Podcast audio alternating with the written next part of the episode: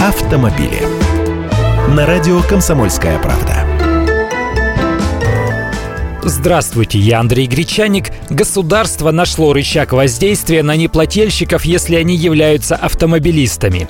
В самом деле нас же есть за что ухватить. Например, у неплательщиков алиментов можно отнять водительские права.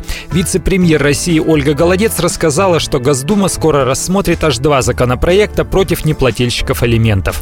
Один запрещает алименщикам совершать значимые сделки, то есть купить квартиру, например, он не сможет, пока не отдаст положенное. Может значимой сделкой назовут и приобретение автомобиля. Но ведь на машине можно ездить и не на своей, посему еще один законопроект предлагает забрать у должника права, пока тот не рассчитается. Заплатит положенное – вернут. И вот еще предложение у пьяных водителей отбирать автомобили. Но не в порядке конфискации, а просто до момента уплаты штрафа в качестве залога. Ведь сейчас за управление машиной в состоянии алкогольного опьянения установлено административное наказание в виде большого штрафа от 30 30 до 50 тысяч рублей.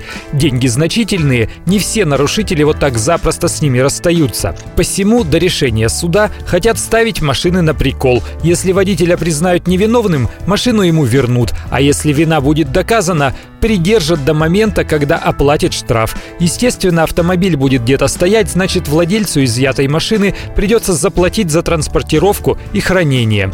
Еще раз, пока это только проект, но с 15 ноября лишенным прав водителям не вернут их удостоверения, пока они не оплатят все штрафы. Автомобили.